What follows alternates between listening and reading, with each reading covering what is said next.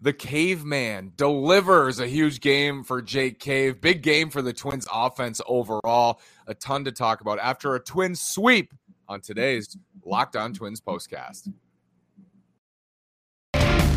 You are Locked On Twins postcast, part of Locked On Sports Minnesota. Your team every day.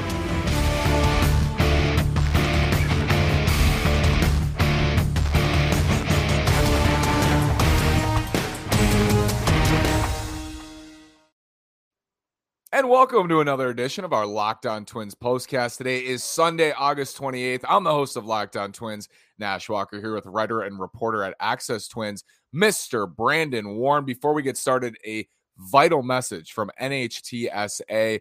If you think you're okay to drive after a few drinks, think again, play it safe, and plan ahead to get a ride. It only takes one mistake to change your life or someone else's forever. Drive sober or get pulled over. Brandon, big win for the Twins today, completes a three game sweep. They found a way last night, and they found a way today with a great offensive performance. For sure. And it's hard to believe that Aaron Sanchez started this game because just so much happened after he left, and the bullpen did everything it had to. I kind of think. Maybe not specifically Devin Smeltzer, but they should have had a long guy in this role, I think, all season long. So it's kind of surprising that they didn't. But great job by Smeltzer. Might get him sent out because after 51 pitches, he may not be all that helpful for a while. But great job by him. Great job by the offense. And a great job to put together a five spot in the fifth after a lucky break with that ball jumping over the fence, preventing from uh, Brandon Crawford from scoring and giving the Giants a chance to take the lead. Giants don't score the rest of the day. That five spot holds up, and just a really nice effort. Great weekend 20 to 5 is the sweep and the twins looked great. That i, I gotta ask you were at last night's game correct? Yes. How was that? How was that? It was great. I mean it, it was a little it was a little slow. I, was, I would say it was a little slow. Um yeah. and then it started pouring rain. They came back out. Felt like that reset kind of helped. And those are the types of games though. Like if you lose that game you in order to sweep a series you have to win a game like that usually. Like you have to win a tight game and you have to find a way in those in those contests. They they won one of each type of game that i think good teams win. They had the blowout where they just kind of blitzed the giants in the first game. They had that thrilling come from behind whatever you want to call it last night. You got the rain you've got the whatever kind of brain cramp you want to talk about Celestino having, whatever. Uh, just a gritty, gutty team win. And then just a very workmanlike performance today. Um, you know, Aaron Sanchez just just enough to keep you in the game. And you just piece it together from there without having to use any of your big guys outside of uh, I mean, Fulmer and, and Lopez each got some work, but it wasn't that big of a deal. They're in a good spot coming into this Red Sox series. And this, speaking of good spot, the Red Sox are not. No. I, there's a chance that even the most uh, ardent Twins fans will maybe have heard of one of the starters the Twins are going to face in Michael Wacha in the finale. I know you'll get to that in a minute, but yes, we will. We'll we'll discuss that series. Brayan Bello going Monday uh, has not been a good year for the rookie. Electric stuff, and we'll we'll discuss uh, we'll discuss that series. But Aaron Sanchez steps in today interesting question here from Jacob. He says, "Who do you think will be up uh, for Chicago?" I think the plan is now that Mahle is going to start one of those games in Chicago, so he's filling in Sanchez's spot, uh, probably Sanchez's last turn. Is there a situation, Brandon, where you see Sanchez staying as one of the two, or what do you foresee here? Well, one of the one because they can only have one pitcher. They can only go oh, to 14. Okay. They said on the radio today. They clarified that with Thad Levine this morning. So okay. I don't know because you could make a case for Sanchez, who I, I think his stuff looks okay. Yeah. You know, the curveball looks decent. There's good run on his fastball. You can make a case for Randy Dobnak, who ramped his rehab up at AAA St. Paul today. And we still don't know where Kenta Maeda is. Now, he's not going to be ready in time for September 1 and, and the call ups and all that. But you can make a case that any one of a number of guys could be that option. Maybe they want to get a look at Drew Strotman. I don't know what I would say is if it was me, I'd keep Sanchez up for the length. I think he gives you a little bit more than Smeltzer does. If they want Smeltzer from a matchup standpoint, because if you're getting a short start from Dylan Bundy or from Chris Archer, that opposing team is setting a lineup based on a right handed starter. Right. So maybe Smeltzer's your guy there. But if you can keep both of them, I don't see any reason not to at least to start and then kind of reevaluate maybe a week in or so. Yeah, I think it is team to team. Like this Giants, you know, they love to platoon. That's kind of their thing. They platoon. So you take advantage of that by bringing in Smeltzer. Some offenses are different. Red Sox, you see kind of the same cast of characters, especially at the top of the lineup.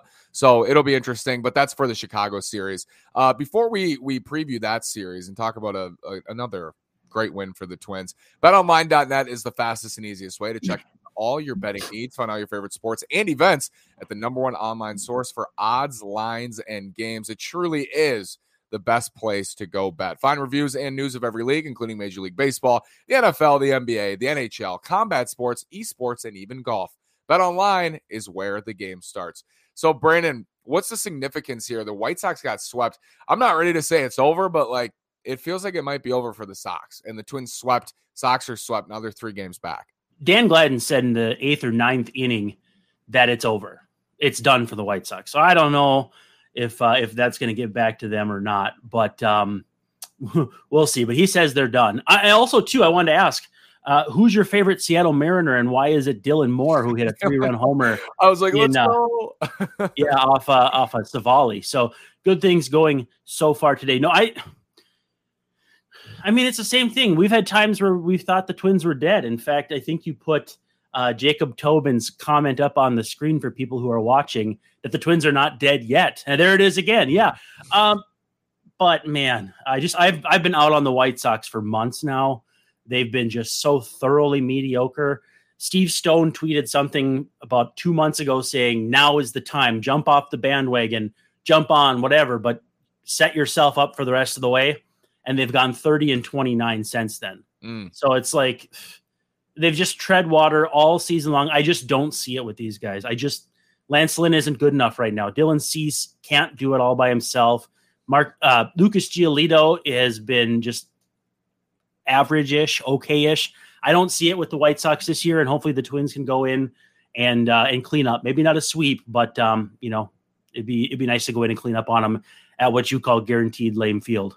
Guaranteed lame. They'll go there next weekend. Yeah. That could be a series where they put the nail in, you know, and I think you and I have discussed this throughout the season, throughout the race. The ideal situation for me was let's eliminate whether it was Cleveland or Chicago, like try to get one of these teams out of it, and then it's just you and and whoever. And it ended up being Cleveland. They played the best baseball, you know, in the second half and down the stretch. But we might see that with the White Sox kind of falling back a little bit, falling out of the race. That would be significant for the Twins. Well, it's always tough when you're chasing multiple teams. In a wild right. card, it's a little different because it's divisions and everything. But when you're chasing multiple teams, unless they're playing each other, usually someone's winning. And so you're you're chasing, you're kind of chasing that carrot that's being dangled over your head on the fishing pole, like in cartoons from when you were a kid. So yeah, to have Chicago kind of take a step back and and wither away. I mean, no Twins fan is going to shed a tear over that, especially if you're if you're on Twitter and see how kind of haughty they got about Twins fans last year. Kind of were uh, not exactly too friendly about it. So, uh, with that said, yeah, it'd be nice to just go head to head with Cleveland, and then to finally do some damage against Cleveland. I swear, Cleveland has had their number this season and it's time. It's high time for them to, you know, um, put up or shut up, and it's hopefully uh, put up if you're the Twins in this case. This could potentially be a, a, a great weekend for the Twins. If Cleveland yeah. loses, they, they lost three out of four. If they lose today, if that score holds, we'll see. I saw first and third, nobody out. They just don't stop. So I would not count them out. But if they end up losing to Seattle, the White Sox get swept and the Twins sweep. That's I think that's an A plus weekend, and they got themselves right back into it with with taking care of their own business, and it kind of proves our point. Like you just got to win, and when you win, good things tend to happen. Well, and and it's it's again it's the backwards way of baseball where if you can go into a series with your biggest bullpen guys fresh, that gives you kind of uh you know uh I don't know your deck is much better stacked against a team that can hit. I mean, I don't think their pitching is very good, but Boston, they're going to play the Twins tough no matter what. That's one team that Rocco has not had a lot of success against. And so to, you know, make up some of that ground would be awfully nice. So Red Sox series, this the same guys you got to worry about. It's the heart of that order. It's Xander Bogaerts, Rafael Devers, JD Martinez. Martinez went deep today, but this is a Red Sox team that reminds me of the Giants team the Twins just saw, which is very disappointing after you know a playoff season last year where they went to the ALCS this year has been nothing but disappointment, I think, for them. They had one good month. Trevor Story's back now, but overall, uh, not a good season at all for the Red Sox.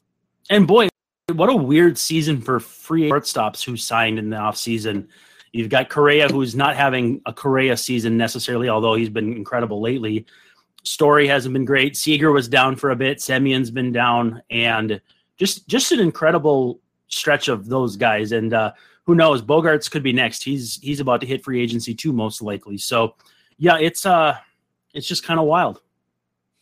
Let's look ahead to these matchups. Brayan Bello and then Kutter Crawford and Michael Wacha. Those are your three. For the Twins, it's got to be Bundy Archer and Joe Ryan. I think is yep. I think those are the three. So yep. what do you expect here, Brandon? I know there's a comment here. I want to talk to Samson. Doesn't matter who the Red Sox put out there. It's true. The Twins have made mid or poor starters look very good. Not all the time, like they got to Jakob Junis today, but they yeah. have done that this year, which it happens in baseball, but it feels like it's happened more to the Twins.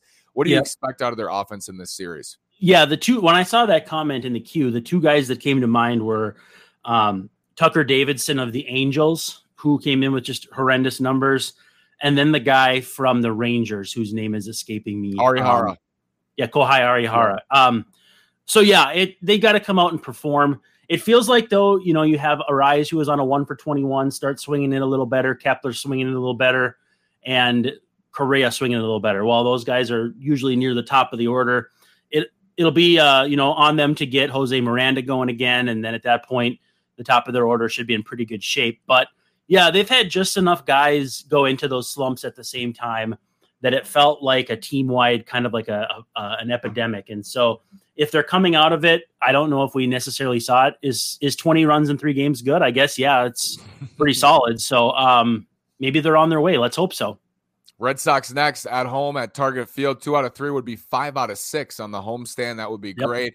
A clean sweep would be uh, a winning streak, I believe, is what they would call that. Has has been a while for the Twins, but yep. hopefully they keep it going. Brandon, thank you. Thanks everybody for commenting, and let's all go cheer for America's team, the Seattle Mariners. Thanks, Brandon. We'll talk soon.